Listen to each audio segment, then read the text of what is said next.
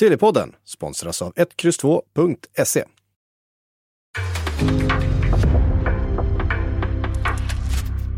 En podcast från Aftonbladet.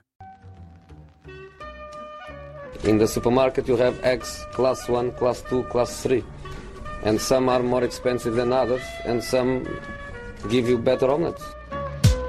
That's the wrong information. Wrong, wrong, wrong information. I didn't say that. Information. Do you think I'm an idiot? Wrong, wrong, wrong information. Now look at me when I talk to you. Your job is to tell the truth. God 13 dag och varmt välkomna till Sillypodden! Eh, Det har hänt en hel del sen vi pratade senast, det var väl i måndags till och med. Dagarna går ihop som ni vet. Makoto Asara heter jag och med mig i studion favorit i repris från förra veckan faktiskt, eh, Josip Ladan till att börja med, välkommen in. Tack så mycket, alltid en ära. Och eh, Big Sam Abrahamsson också, på plats nu. Välkommen in på riktigt. Tack så mycket, det känns bra att äntligen få vara här på riktigt. Det, det är en sån sanslös, det är sån sanslös privilegium att få uppleva Big Sam här i in person så att jag, jag är, ni ska vara avundsjuka ni som lyssnar, det är, det är en mäktig upplevelse. Ja, Det är skillnad på en knastrig telefonlina och liksom in person så att säga. Eh, det är ju fint. Och det är ju skillnad på att bara läsa massa rykten och rewrites och att se en video med en fotbollsspelare som verkligen ber om ursäkt för att han har ställt till det. Jag tycker vi börjar med att stänga Romelu Lukaku-historien för det här fönstret mer eller mindre direkt. Eh, det ska väl man ska ställa sig frågande hur frivillig videon var och exakt vilka som stod runt honom när Romelu Lukaku då slog på kameran, tittade in i den och bad om ursäkt till hela Chelsea-supporterskara för sin intervju med Sky Italia och att han insåg att tajmingen kanske inte var så bra. Eh, milt uttryckt. Men de ska i alla fall ha luftat allting, Tuchel och Lukaku, han spelade i Carabao Cup här mot Tottenham och ja, vatten under broarna, Romelu Lukaku blir kvar i Chelsea, nog om det.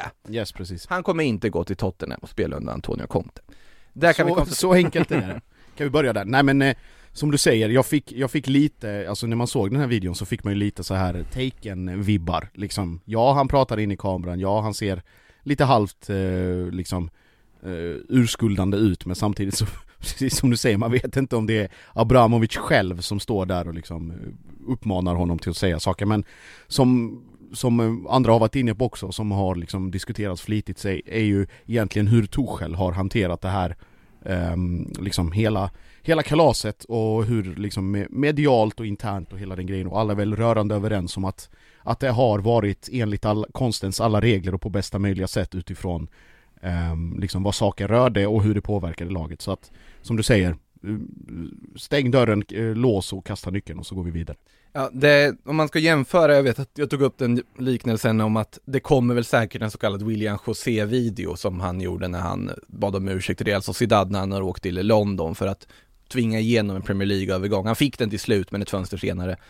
Där hade han ändå, där såg han ut att vara i frihet, det var i samband med en träning, det var liksom fågelkvitter, det var blå himmel bakom.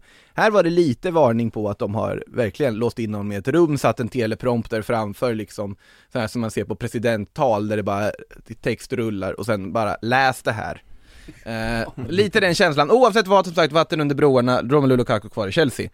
Eh, däremot verkar det faktiskt som att, eh, och det här kanske är, det är ju väldigt positivt i Barcelona-sammanhang för att det är inte mycket att glädjas åt för Barcelona just nu i och med Ja, såklart Ferran Torres-värvningen är en signal, men samtidigt du kan inte registrera honom så att en, en kan du inte börja fira, men nu kanske man snart kan göra det för att de kommer ju få frigöra lite utrymme om det här går i lås. Aston Villa har dykt upp som en kandidat att värva in Felipe Coutinho och de här uppgifterna dök ju upp först under gårdagen, det vill säga onsdagen där ja, trovärdiga uppgifter från Spanien började med och sen följde alla andra de här sillyjournalisterna på.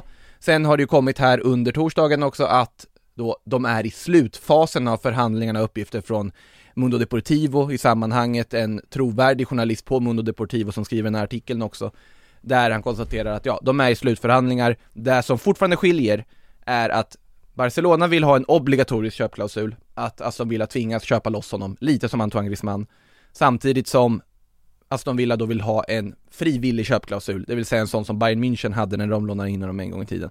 De ska komma överens om det och sen sägs det också att Villa kanske vill försöka få Barcelona att betala en liten, liten slant av den där lönen på ett eller annat vis också.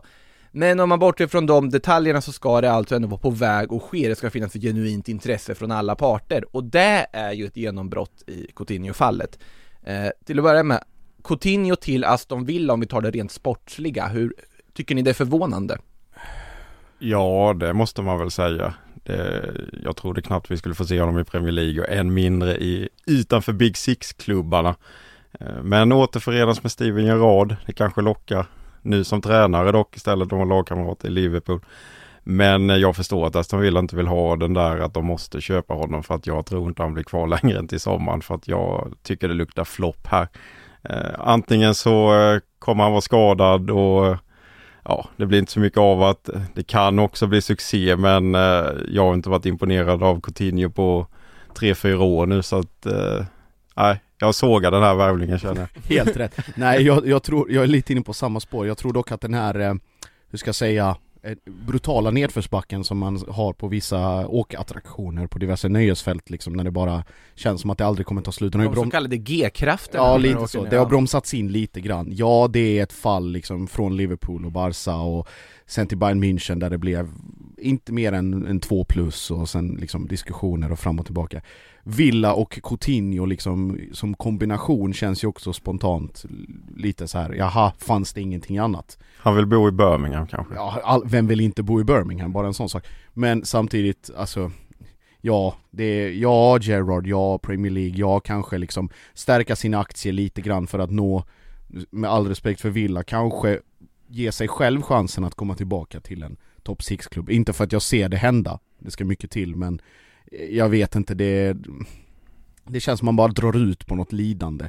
I en optimal värld så hade, hade jag själv varit Coutinho, jag vill bara säga tack för den här tiden i Europa och dra hem till Brasilien och leva det goda livet. Som många andra landsmän har gjort tidigare också. Eller till USA, eller till Ja, Kina, eller nå- eller någonting sånt. Japan, hänga med Iniesta. Ja, eller den, eller, absolut, testa någon, någonting annat för att Fast det är väl, de, de har väl inte riktigt råd heller och han ser väl fortfarande, alltså grejen med Coutinho är att jo visst han har haft skador Sen har ju, är ju problemet i Barcelona inte nödvändigtvis att han har varit genuint dålig Det var inte problemet i Bayern München heller Nej, där han hade vissa, utan han har varit medioker. Mm, Han har mest bara flutit med på något sätt, han har inte stuckit ut, han har inte gjort sig förtjänt av den här Alltså väldigt tunga prislappen som han har gått omkring och burit som en ryggsäck under de här åren i Barcelona. Och det var ju så att det var ju väldigt mycket prat om Coutinho till Barcelona. Då, när, när det skulle ske, det var ju väldigt få som trodde det skulle bli en sån monumental flopp som det har blivit Men det var ju också för att man valde att spela honom i en position där du värvar in, men nu ska han ersätta Andres Iniesta mm. nu ska han vara någon sorts liksom playmaker, han är inte den typen av spelare. Det var inte hans styrkor i Liverpool. Och det är lätt att sitta här och säga idag, absolut, men han har ju bara blivit ett ok för allt och alla. Mm. Och att Aston Villa dyker upp, det är ju Alltså det är ju en räddning, räddningsplanka för Barcelona, de är säkert överlyckliga över att den här möjligheten finns och att någon klubb faktiskt vill ha honom. Sen är det ju uppgifter på att flera Premier League-klubbar faktiskt tittar och är nyfikna och sugna på att faktiskt testa. Och det kan man på något sätt förstå, till och med Liverpool har ju dykt upp och om han skulle acceptera en rotationsroll i Liverpool. Man vet ju vilken nivå han höll en gång i tiden. Men hur sugen kan han egentligen vara på att gå till Aston Villa med? De ligger väl på trettonde Ja men plats eller vad det är nu? speltid. Ja. Och det är, ett, det är en klubb som ändå har någon form av tanke med, de har ju varit väldigt aktiva på transferfönstret, de har rekryterat mycket. Där är väl där jag ser problemet. De har Emi Buendia, de har John McInn, de har ett, två anfallare i både Danny Ings och uh, Ollie Watkins som båda är, håller väldigt hög nivå. Och som dessutom, den röda tråden mellan dem alla fyra är att de har spelat och de är i form. Det är inte Coutinho på samma sätt, långt Nej, ifrån. och sen ska vi slänga in om vi har yttrar, Leon Bailey, Bertrand Traoré och så vidare, ja såklart Coutinho kan gå in och peta flera av dessa Men är det inte lite överflödigt? Jag skulle nästan snarare vilja Alltså för Aston Villa borde ju prioriteringen vara att hitta en bra defensiv mittfältare. Alltså Glenn Kamara-ryktena som dök upp, de är otroligt logiska sett till att Marvelous Nakamba är skadad nu och så vidare Mm. Men- Rangers och Gerrard och den. Hela den Ja. biten Ja. också, det finns ju många aspekter där Men eh, ja, det verkar i alla fall som att Aston Villa är genuint intresserad och Coutinho genuint intresserad av att gå dit och det blir väldigt spännande att se om det blir av hur hur, det, hur han kommer lyckas i återkomsten till Premier League Två mål på tio matcher, max. Ja, Det här är varför man älskar att ha Sam i studion, det är raka rör. Raka rör, och på tal om raka rör, Max Allegri hade väl ganska raka rör med sig till presskonferensen här inför Napoli, en match som Ja, det är inte så mycket raka rör över eh, liksom italienska fotbollen just nu med tanke på matcherna som ställs in och Inter som dyker upp och värmer upp för en match mot Bologna utan att Bologna ens får dyka upp för att de är karantänsatta och diverse olika regionsregler baserat på covidfall och så vidare. Det är ju fullkomlig kalabalik där just nu. Men det är i alla fall klarspråk från Max Allegri i fallet Alvaro Morata. För Alvaro Morata stannar, 100% sa han. Jag har sagt till Alvaro, du går ingenstans, du är kvar här. Och det ska, då tar vi alltså då även koll på de här Barcelona-uppgifterna med Morata. Mm. Och då har vi ju läget där Juventus har sagt att Morata går ingenstans. United och Ragnik har sagt att Edinson Cavani går ingenstans. Och ja, då är frågan, Barcelona, ja de måste ju såklart registrera Ferran Torres först, men de behöver ju fortfarande få in en anfallare om de inte nu har ja, liksom övertalats av Ferran Jutglas eh, målsinne när han har flyttats upp från B-laget. Men det är ju inte en anfallare de går en hel vår på. Det är inte en anfallare de kan gå in och hoppas på Champions League-plats med. Aubameyang på lån under våren. Alltså vi kommer få se det ryktet både två, tre, fyra, fem gånger under, men sen vet jag inte om det kommer konkretiseras till någonting. Nu har väl Aubameyang annat i kikaren verkar det som efter hans fest, festkväll i Dubai. Det får man unna honom nu ändå. Unna honom en festkväll? Ja, en, en tuff december, tuff jul, tuff nyår. Behöver något kul. Kanske inte så smart att göra det innan mästerskapet, men men. Ja, skit i det.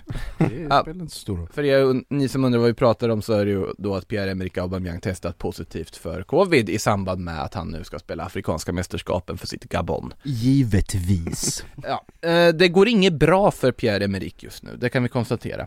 Eh, men jag vill vara kvar på Juventus lite, Morata alltså stannar sägs det, nu är det ju fortfarande spanska medier pushar ju lite på att ja men de är ju överens egentligen och Juventus behöver bara få in en ersättare, men det är inte så bara och bara, vi får se vad som händer med Mauro Icardi, pratas det ju väldigt mycket om. Senaste uppgifterna där är väl att PSG kan tänka sig en swap deal där man får Moise Keane i motsatt riktning tycker jag låter spontant som en affär som gynnar alla parter. Moise Keane har inte kommit igång i Juventus, får inte mycket speltid. Vi vet hur bra han var i PSG. Mauro Icardi är ju totalt frysboxad i PSG. Och har dessutom, eh, sett till hans Instagram-bilder, grillat väldigt, väldigt mycket under det här uppehållet. Det är en eh, buk som eh, inte slår av för hackor, så att det, han har levt gott. Ja, det, det har varit lite liksom emotionellt drama för honom dock i och med hela den här historien med hans agent, eh, till lika fru. Givetvis. Eh, så att, eh, men eh, likväl så, ja, jag har sagt det förut, Icardi till Juventus är typ skrivet i stjärnorna, det ska hända förr eller senare och jag tror att det, det är en stor möjlighet att vi får se det i det här fönstret. Men i alla fall, Allegri räknar med Alvaro Morata resten av säsongen, det kan jag förstå. Eh, däremot så är han förvånansvärt tydlig i att Aaron Ramsey inte ingår i framtida planer och att Ramsey är på väg bort från klubben. Eh, där finns det ju uppgifter bland annat på att Burnley ska ha smugit in med ett bud bara, men, men kom hit och lira med oss. Eh, Ramsey ska ha tackat nej till det ganska snabbt. Eh, men min fråga till er är, Aaron Ramsey, vad ska han göra? Vilka klubbar skulle må bra av att plocka in Aaron Ramsey som realistiskt att han skulle vilja gå till? Ska, ska jag börja? Gör Ja, nej jag, eh, jag slår ju ett slag för det extremt nyrika beteendet hos Newcastle. Eh, och eh, Mm. som vi kommer komma in på sen att eh, om de ändå är villiga att kasta så mycket pengar på spelare som egentligen inte är liksom någon uppgradering utan snarare ett liksom, hur ska jag säga, en justering, okej Att Aaron Ramsey är en uppgradering från där de har nu. Och det skulle inte kosta Ja, så mycket. å andra sidan är allt en uppgradering i, i Newcastle med tanke på Ja. vad- hur det ser ut men Okej, det är inte en uppgradering rakt uppåt men snett uppåt i alla fall. Och sen då som vi kommer komma till Trippier och, och hela den, den grejen. Varför inte? I alla fall säga till Newcastle att hej, jag finns ledig, det, vad kan ni erbjuda? Eh, Och då dels komma hem till, till Premier League och, och hela den, det kalaset och framförallt då eh, med tanke på vad vi sa precis om, om Newcastle också, speltid. Om jag, Problemet är ju att han är så jäkla mycket skadad så Det hur det. mycket kommer han erbjuda ändå? För att Ja. ska han göra sju matcher under våren, räcker det liksom? Ja, ja jo, det är ju det. Han kommer inte kosta så mycket att köpa loss. Det är ju lönen men det är ju inte Newcastle. Det kvittar Ja. ju, de har inga problem med det. Men eh, Men vänd på det då, Hur, alltså vad har han för andra alternativ? Det är ju det. Om, han, Nej, det- det om blir Burnley är det enda som dyker upp och han dessutom säger nej så det blir ju en klubb på nedre halvan i eh, Premier League. Det är ju det det tyder på. Eh, Arsenal-fansen kan drömma hur mycket de vill om en comeback men det kommer inte hända liksom. Nej. Arteta är inte så nos- nostalgisk. Eh, och de andra klubbarna, det är liksom för stor risk att ta honom. Han är ju duktig när han spelar, han är ju inte så jäkla gammal, han är väl 30 eller något sånt. Men problemet är ju det här att han går i sönder hela tiden. Ja, det är porslins eh, kropp. Porslin. Det är eh, en iPhone-skärm. Eh, men, men alltså men eh, det är faktiskt en av frågorna, vi har fått ganska mycket frågor här inför den här podden och då är bland annat diskussion är om just läget i Arsenal och mittfältet från Johan Zetterblom. Arsenal har endast Xhaka och Sambi Lokonga som centrala mittfältare just nu i och med Partey då som åker på Afcon. Kommer någon ny in eller litar man på yngre förmågor och Ödegård längre ner? Eller ger man rent av Jack Wilshere ett sex månaders kontrakt, ändå tränat med laget länge nu? Och då är det Chris Gooner här som skriver, eller så får Ramsey komma tillbaka på sex månaders kontrakt för att stötta laget. Han är och har fortfarande ett Gooner heart. Eh, du tror inte på Ramsey? Nej, då tror jag mer på Wilshire i så fall. Han har ju tränat med klubben i flera månader nu är det nog. Och eh, ja, sen eh, jag tror ju inte det blir han heller egentligen för att Ateta jobbar inte på det sättet. Men eh, jag tycker att Arsenal kanske borde gå efter mer en komplementspelare nu i januari. Eh, mer lik typ Mattias Svanberg och så vidare och sen satsa på att köpa någon riktigt 5 plus mittfältare till sommaren istället. Men är inte ett sex månaders kontrakt för Ramsey just ett komplement då? Jo, men jag tror inte att eh, de vill ha den situationen med att uh, ta in en spelare som knappt kommer spela. Alla minns Kim Källström. uh, nej, men jag tror att det liksom, han måste, jag tror inte han kommer spela tillräckligt och då uh, ser de nog ingen mening i det. Och det blir för mycket nostalgi och Ateta skiter fullständigt i det. Även om han var lagkamrat med Ramsey. Ja, eh, ska nämnas också när vi slängde in Jack Wilshers namn också att det var ju en, en signatur här som också Joxson som, om ni inte nämnt det tidigare så måste ni snacka om Jack Wilshers reklamfilm. Otrolig. Ja, den, Fem plus. ja, den, är ju, den är ju fruktansvärt rolig. Eh, ni googlar det så hittar ni den, om vi säger så. Eh, må, må så vara att det är ett bettingbolag som har gjort den, men det är en annan sak. Eh, vi, Skit i avsändaren, det är viktigaste budskapet.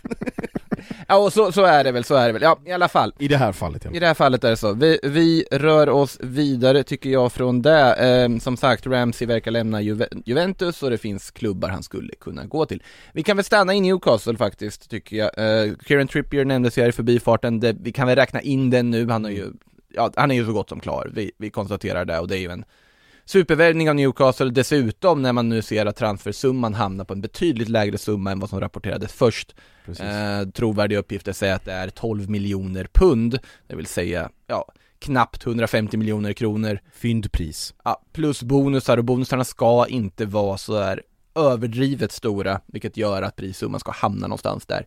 Det är jättebra affär för Newcastle, det är en, ja man kan diskutera försäljningen av Atletico, men samtidigt, Trippier var väldigt tydlig, han ville tillbaka till England, han var nöjd med sitt utlandsäventyr, han kände två år är nog, lite ungefär som svenska spelare som går till Japan, att de känner att det, det räcker efter ett tag. Yes. Eh, Det var ett äventyr, lite den känslan på Trippier när han fick åka till ett exotiskt medelhavsland. Ehm, och då är ju frågan vem Atletico ska ersätta med, det verkar ju bli, eller mycket talar ju för att det är Celik från Lille, det känns som en otroligt Atletico-kompatibel värvning och det har ju pratats om honom i länge och jag tror väl att det slutar någonstans, ungefär i den klassen i alla fall. Yes. Eh, Zeki Celik alltså från Lille, Lille som jag säljer det mesta som, som de har nu för tiden. Eh, men Newcastle, Eh, de ska ju inte bara värva en högerback som de har gjort nu, eller i princip är klart med, de vill ju också ha en vänsterback. Vi kommer till mittback med. Eh, och då är det ju så att de uppges enligt The Telegraph ha budat på Lucas Digne i Everton, denna Lucas Digne som har totalt, ja, helt osams med Rafa Benitez. Det verkar inte finnas någon form av silvertejp som kan lappa ihop det här förhållandet, för Digne verkar vara på väg bort. Eh, och Newcastle- Everton har dessutom värvat en ny ytterback från Rangers nu. Ja, Mykolenko och sen dessutom Patterson som är Ja, officiell nu på. också. Patterson till höger, Mykolenko till vänster. Eh, Dign lär flytta på sig. Eh, men eh, där är ju intressant där, Newcastle har budat 22,5 miljoner pund sägs det. Eh, dessutom ska ju dock en liten liksom, S i leken för dem vara att Everton samtidigt budar på en Newcastle-spelare, nämligen Sean Longstaff, som de ska vara intresserade av. Eh, du sitter och skrockar lite gott där borta Samuel. Ja, jag förstår inte riktigt vad de ska ha långstaff till men eh, Det är Ja. precis det jag menar med nyrikt beteende. Man, vet, man har så mycket pengar så man vet inte vad man ska... Men Ja, nu- nu är Newcastle det- har nu ju pratar ingen... vi att Everton Ja. budar för Everton, Sean Longstaff. ja, Everton där ja. Men det är så- alltså det, det är liksom man dras med, det är någon sån form av konstig köphysteri där man ska ha allt till varje pris. Och Longstaff, ja, alltså Dingy, ja också. Trippier på, på sitt håll.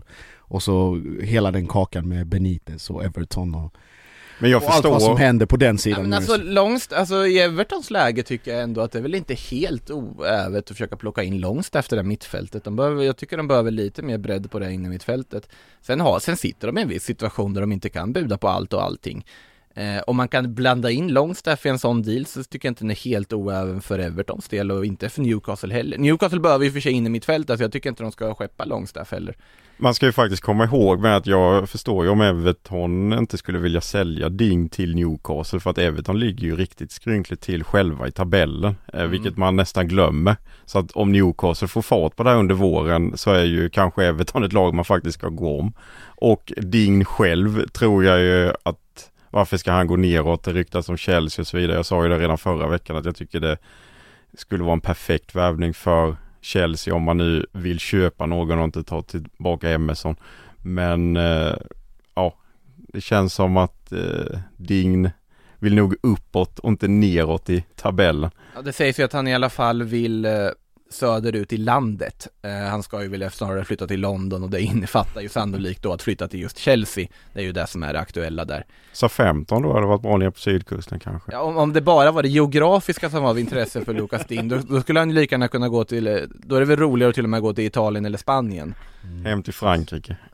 Ja, solkusten i Frankrike, det glömmer man inte bort. Mumma. Ja, nej, nej men i alla fall, Lucas Digne verkar inte vilja gå till Newcastle, även om Newcastle verkar vilja ha Lucas Digne. Newcastle som dessutom, nu kommer vi till det, de ska ha en mittback också.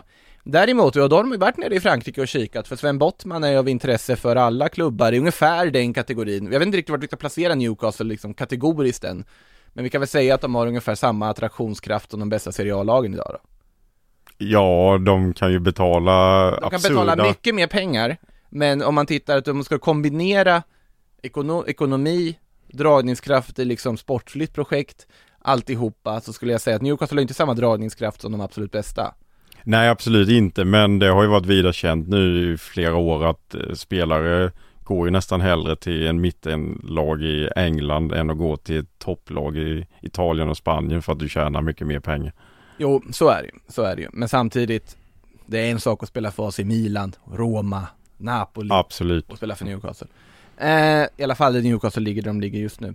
Men i alla fall, Lill vet ju mycket väl om att Newcastle har väldigt mycket pengar så att när Sven Bottman då har mittbacken där i Lill blivit aktuell Alltså valde ju Lill att chockhöja priset på honom. Ja, nu vill vi ha så här mycket pengar. Och då var det ju väldigt mycket pengar. Och det verkar ju som att det ska sk- avskräcka Newcastle som börjar titta på andra alternativ. Och de lär ju hamna i samma återvändsgränd igen då när Diego Carlos dyker upp som ett alternativ, det vill säga Sevillas brasilianske mittback som ju var otroligt högt värderad för något år sedan. Sen har ju Jules Condé spatserat om honom i hierarkin.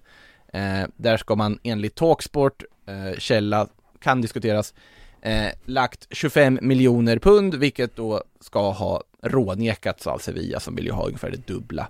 Eh, så vi får väl se vad det där leder till. Samtidigt är Samuel Umtiti ett annat namn som har dykt upp och där är det snarare då ett lån eller någon form av gratislösning. Barcelona börjar bli frustrerade på att Umtiti tackat nej till 28 olika anbud för att han vill vara kvar i Barcelona. Eh, kommer nog försöka tvinga bort honom för att göra plats i lönelistan. Eh, så mittbackar fortsätter Newcastle att febrilt leta efter och även en forward.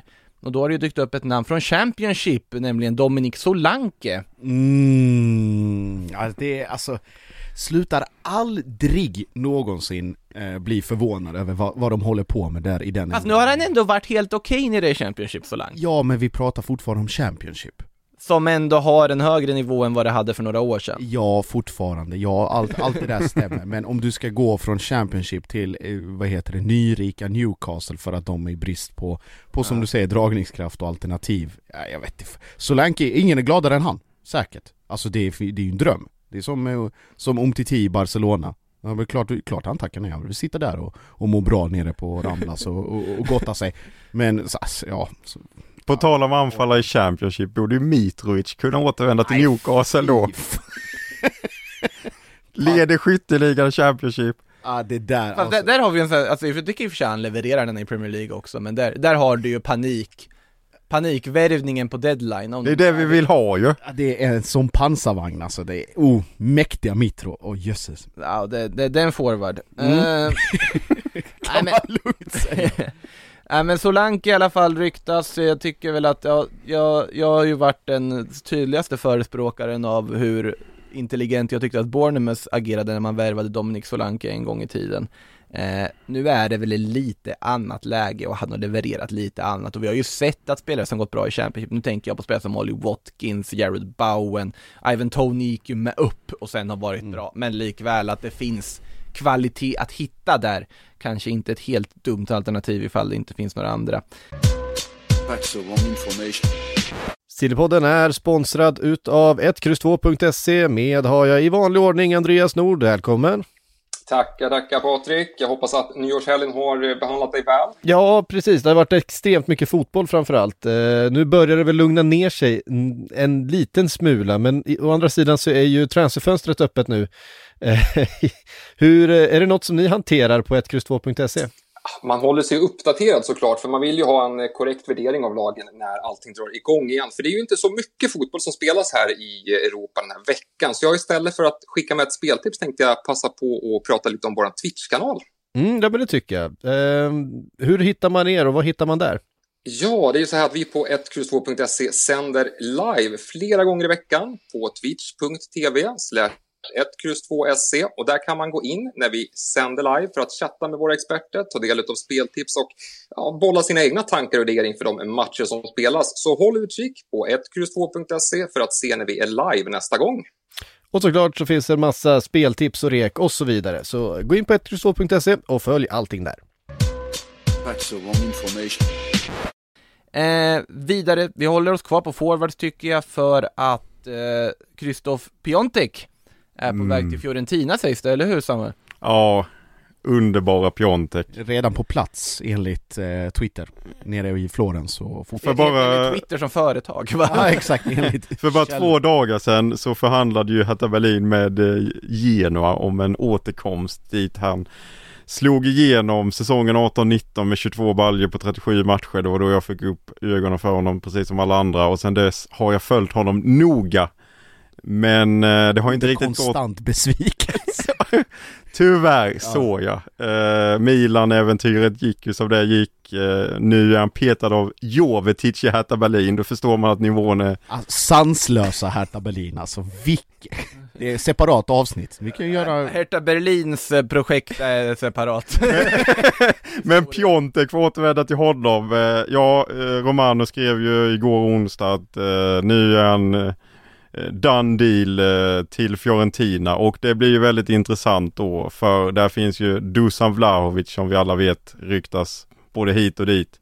Och eh, frågan är ju då, ska han ersätta Vlahovic eller blir det ett komplement? Troligtvis blir det väl ett komplement eh, och Romano är också inne på det. Men eh, i de här sillysvängarna så blir man ju ändå lite nyfiken vad det här kan innebära. Ja, jag, får ju, jag får ju direkt gåshud av att eh, Piontek ska bilda anfallspar med Alexander Kokorin i Fiorentina och bara där, får, bara det får mig Du, vilja du petar Vlahovic och kör Kokorin där. i honom, in med Kokorin och sen så bokar jag en flygbiljett till Florens imorgon bara för att se, se detta, denna härdsmälta live. Otroligt. Alltså däremot Fiorentina ska faktiskt säga att de har agerat ganska spännande. Ikoner tycker jag är en fantastisk värvning Mycket och sen Nico Gonzales som de värvade i somras har ju varit alldeles, alldeles strålande. Eh, de har ju prickat rätt på det där fönstret och Alltså- Fiorentina har något spännande på gång. Det är ju inget fel med Piontek-värvningen heller egentligen. För det är ett lån med en köpoption. Eh, det är ingen dyr, det är liksom Han har ju varit bra i Serie A så att jag förstår ju att de vill ha ett komplement eller vad det nu är till Vlahovic. Så är det ju, så är det ju. Ja. Eh. Man, moneyballa ut eh, Vlahovic statistik kanske, sprida ut det på eh, de alternativ som finns ifall det fall att han skulle dra. Så istället för att få någon som bombar in 15-20, tre där, sju där och fyra där liksom. Tre där, sju där, ja. Nej, jag vet inte. Eh, Ja, nu vi får se. Oavsett, matematik. Eh, fler spelare som ska till Italien, Ainsley Maitland-Niles verkar vara på väg till AS Roma. En spelare som Mourinho ska ha velat ha, en spelare som Roma, Roma till och med ville köpa loss. De lyckades ju med Tammy Abraham väldigt bra, som fått ett lyft i Roma efter flytten från Premier League. Hoppas man ju på samma effekt för Maitland-Niles som kommer in på ett lån utan köpoption. Eh, det känns väl som rimligt för alla parter. Ja, och då tänker jag ju direkt på Maitland Niles eh, Instagram-haveri här. Här förleden när han verkligen ville lämna och kände sig ouppskattad av klubben och ledningen Just det, den där. och tränaren. Ja, på deadline day var det till Everton där i Precis, somras. och så var det fruktansvärt liv om det där. Så att det är väl, som du säger, bäst för, bäst för Sen alla. undrar jag, liksom, kommer han ta en plats i Roma då? Ja, det är ju återstår ju att se. Alltså han går ju ändå dit för, för hopp om mer speltid antar jag, för han har ju knappt spelat i Arsenal. och- Alltså, fördelen för en sån spelare som Maitland Niles är att verkligen kasta in honom precis vart som helst.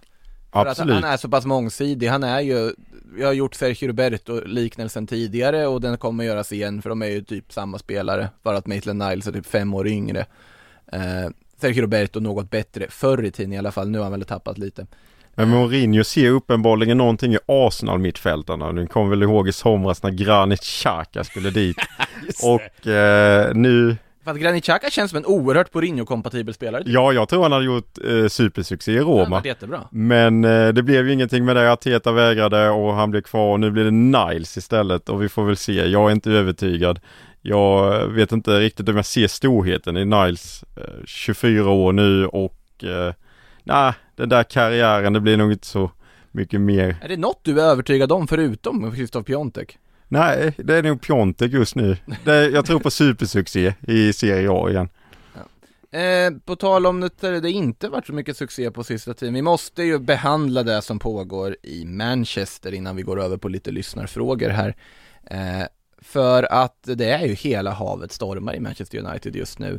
Eh, kom uppgifter i The Mirror som, ja, det går ju att diskutera den källan, men likväl 11 spelare som vill bort. Kom det i Daily Mail, och går också att diskutera den källan, måste vara att de brukar ändå ibland ha sak, liksom ja vad heter det, skinn, skinn på ben, för att, alltså, äh, nu, nu, nu tappar jag bort mig i eh, liksom anatomiska liknelseord här. Eh, Men United är också en klubb de där medierna faktiskt kan har rätt om ibland. Ja, och nu är det ju 17 spelare som ska vara missnöjda enligt de senaste uppgifterna. Och nu pratar vi en hel trupp. Nu verkar det som att det finns bara vissa få undantag som går omkring och är bara allmänt nöjda med tillvaron och tyckte förstå förstår vad som händer. Eh, men i alla fall, det är ju då Ralf Rangnicks tränarstil som ska ifrågasätts. Det är den allmänna stämningen i United, den allmänna inställningen till saker och ting i Manchester United och det ska vara en hel drös spelare. Många av dem såklart spelare som inte får så mycket speltid och besvikna, tänker jag, spelare som Erik Bailly, Donny van de Beek och så vidare som då ska vara otroligt missnöjda över situationen som är just nu. Eh, kan vi förvänta oss någon form av liksom exodus i United när bara alla flyr eller är det här överdrivet?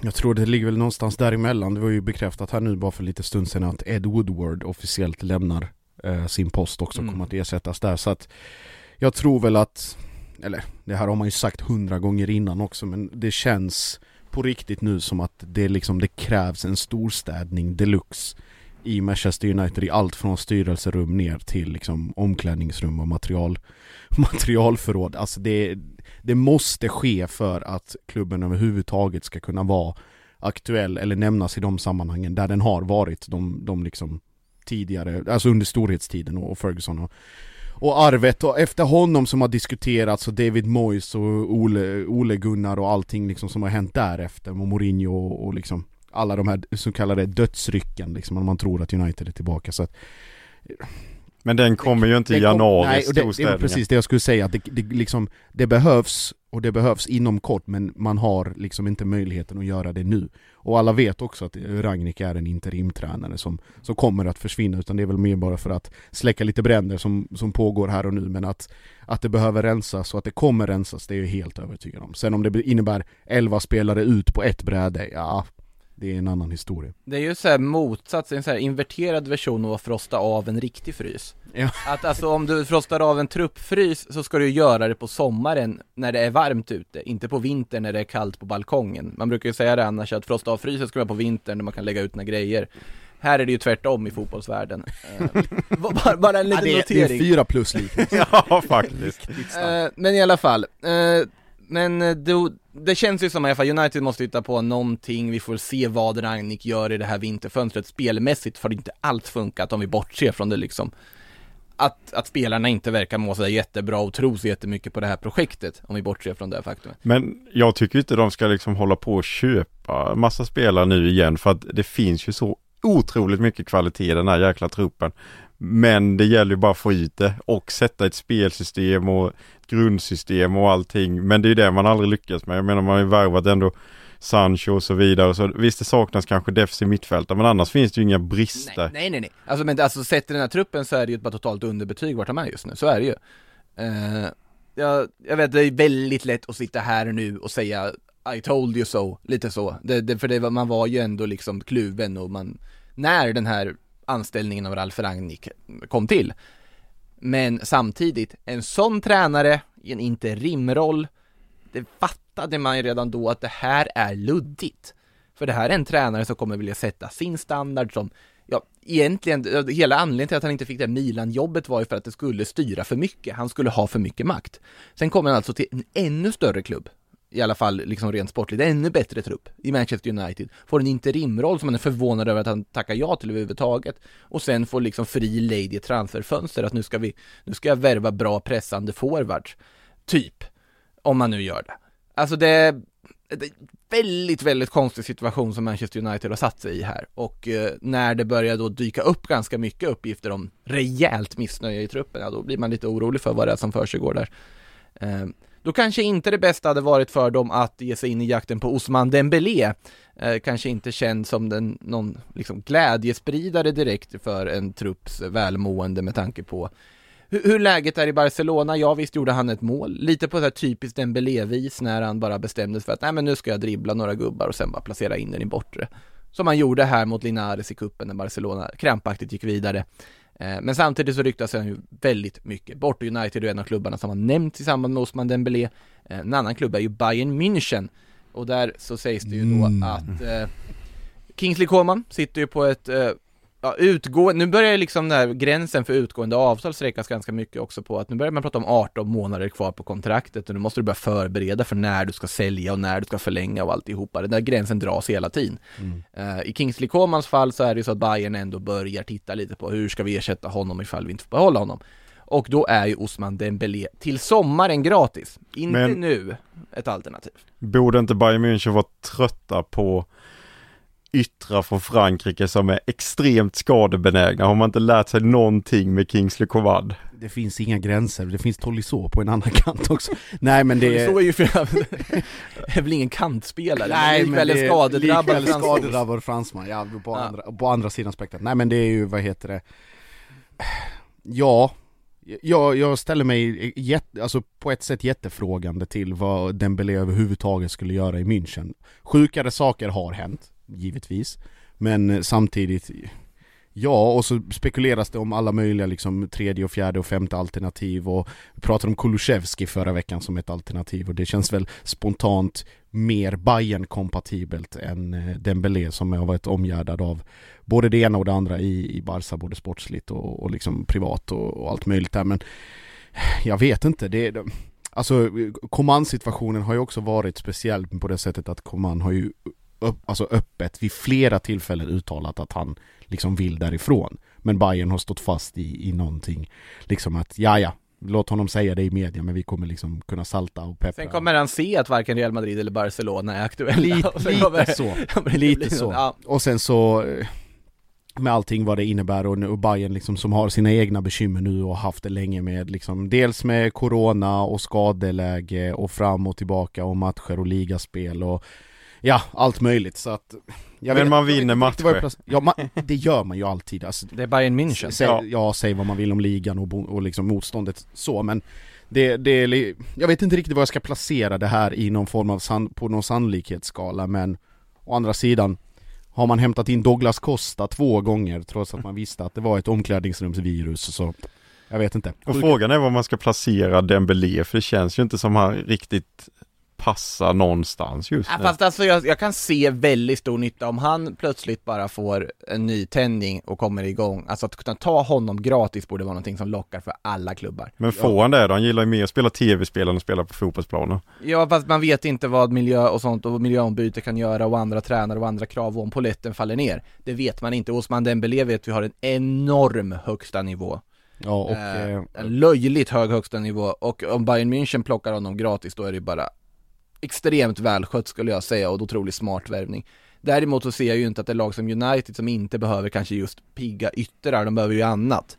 Eh, de kanske inte borde ge sig in i den, den jakten, för det riskerar de att sätta sig själv på ett dumt kontrakt ännu en gång. PSG förstår jag helt och hållet varför de är ute efter honom och ser, ser potentiell liksom ja, alltså uppsida. Juventus förstår jag helt och hållet varför de är intresserade. Och Bayern München förstår jag också.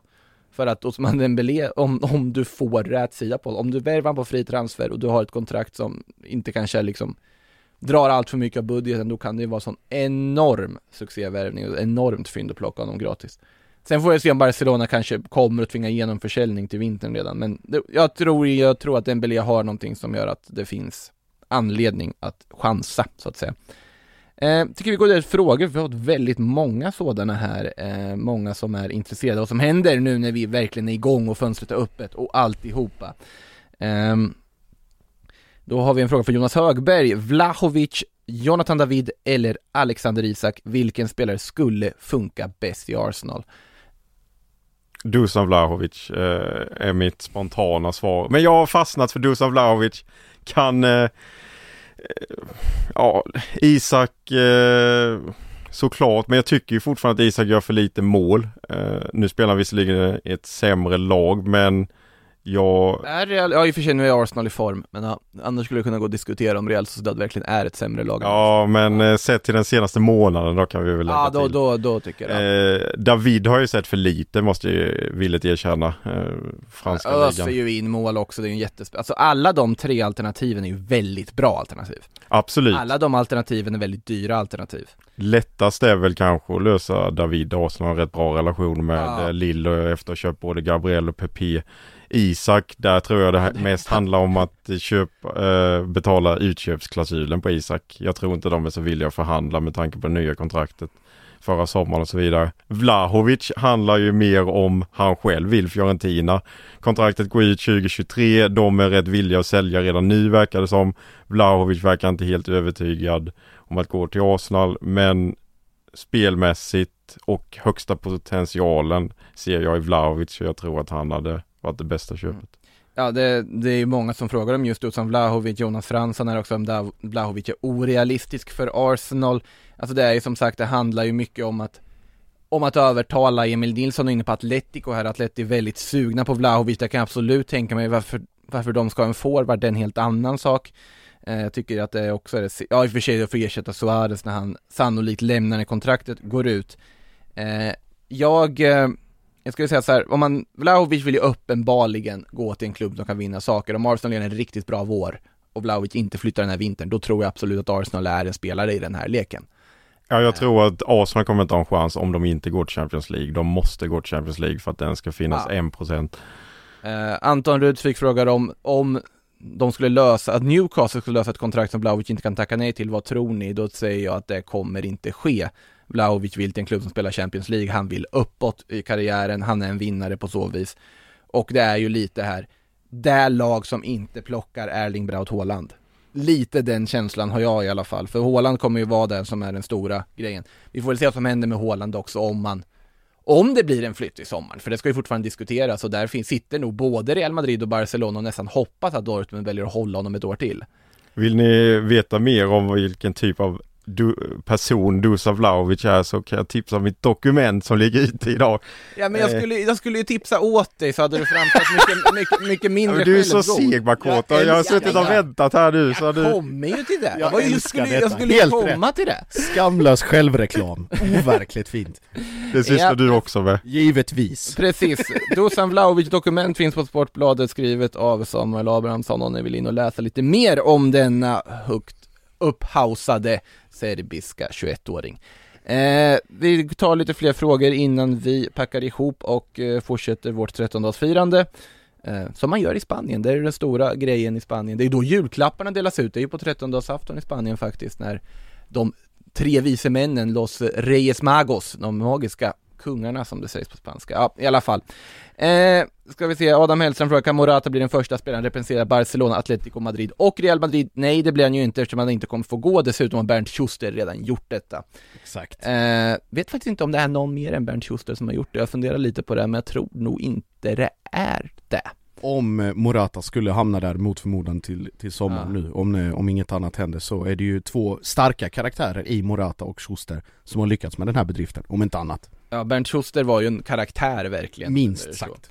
Eh, det, det, det, där kan man, det finns, det råder ingen tvekan om, han var ingen vidare fotbollstränare väl när han tränade eh, Real Madrid. Men han, han, var, han satt där i sitt hörn och tittade på och sen vart han sur och så försvann han. Yes. Eh, nu ska vi se, Gustav Fransson frågar vilken spelare ska Tottenham värva till höger ytterbackspositionen för Emerson och Doherty är totalt värdelösa, det var väl att ta i kanske. Jag, jag tycker man ska ge Emerson lite tid, säger jag. Jag tycker att eh, man ska inte stressa upp sig där för mycket, även om man har fått ganska mycket kritik överlag. Eh, så tycker jag ändå att man ska ha lite tålamod där det finns ganska mycket högerback att hämta och Doherty, ja Doherty är ju ett litet mysterium egentligen men jag tycker inte man måste panikvärva en högerback i dagsläget. Och om man nu ska göra det så finns ju Serginho Dest som går att förhandla till sig. Men frågan är om de går för en Barcelona högerbacken. Andra Emerson. raka gång. Han kom ju i somras, man måste ge mer tid än ett halvår och Konta bara någon månad så det kommer inte hända någonting på den positionen förrän i sommar i så fall. Har jag svårt att se. Ja, precis. Eh, vidare här, Robert Jonsson frågar varför inga rykten om Bissouma skulle behövas i majoriteten av alla klubbar. Det har ju inte med sportsliga skäl att göra kan man väl ganska lugnt konstatera. Det finns annat, ni får leta upp det. Eh, man är ju såklart inte skyldig tills man har dömt, men likväl väldigt förståeligt varför han inte ryktas till klubbar just nu med tanke på ja, utredningen som pågår kring honom. Eh, vidare, Luis Diaz till Liverpool, går lite lösa rykten om det. Ja, det kommer ju ett nytt varje dag. En princip om att Liverpool ska spränga banken för att värva den här Porto-yttern. Känns ju som en ganska typisk Liverpool-värvning om man skulle då värva in honom, men då är det ju först i sommaren i sånt fall kan tänkas. Snabb, snabb, tekniskt skicklig, poängfarlig ytter som skulle kunna tillföra mycket till Liverpool och känns som Och lite beroende på vad som händer i övrigt i, i truppen också. Ja. Eh, reptilfanatikern frågar Almada klar för, nu vet jag inte om du menar Atalanta eller Atlanta, men eh, Atlanta är han i alla fall klar för, dock så den övergången sker först det här året. Eh, han ska till MLS då från Vélez Sarsfield i Argentina. De gör ju det ofta nu, de sydamerikanska spelarna går till MLS för pengarna snarare än att gå till eh, Europa och då är ju just Atlanta ett lag som många går till med en väldigt Sydamerika, väldigt liksom så här Barcelona-inspirerad fotboll som spelar under Tata Martino. En italienare går också viss tid för pengarna. Ja, han gör ju, han gör ju det, Lorenzo Insigne. Det verkar ju som att... Jag mår dåligt Eller ja, detta. han går ju till Kanada rättare sagt och till Toronto till MLS, men eh, allt tyder ju på att han tar det här femårskontraktet, alltså mer ett femårsavtal, 30 år gammal, kommer väl enligt uppgifter tjäna 11,5 miljoner euro per säsong. Eh, helt okej lön. Så att man kan väl på så sätt förstå, det är tråkigt att se honom gå till MLS så pass tidigt, det tycker jag också. Det har ju gått lite rykten om att de även tittar på Belotti och då undrar man ju vart Serie A har hamnat i hierarkin om de spelar, spelare som Insigne och Belotti väljer att gå till MLS. Men också med facit i hand underbetyg till De Laurentiis, Ja. Napoli-ordföranden som inte ser till att på något sätt förlänga med, såklart inte kan erbjuda de pengarna, men jag tror att Insigne hade kunnat vara öppen för att fortsätta med den. med ett bättre kontrakt, eller ett längre kontrakt åtminstone. Eh, det var väl det vi hann med denna 13 dag. Eh, Sillypodden kommer naturligtvis tillbaka nästa vecka med nya rykten och nya funderingar och nya analyser. Josip Ladan, Samuel Abrahamsson, stort tack för att ni tog er tid och komma in till studion. Tack själv. Tack. Tack alla lyssnare och återseende. Twist, twist, twist never nazi. To me, that's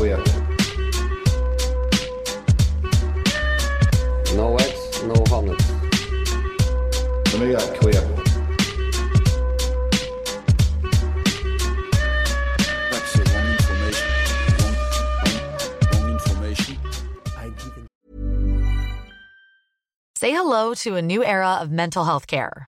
Cerebral is here to help you achieve your mental wellness goals with professional therapy and medication management support. 100% online. You'll experience the all new Cerebral Way, an innovative approach to mental wellness designed around you. You'll get a personalized treatment plan from a therapist, prescriber, or both in a safe and judgment free space. Your cerebral therapist or prescriber will outline a customized plan with clear milestones along the way so you can get to feeling your best. With Cerebral, you're not alone in your mental health journey.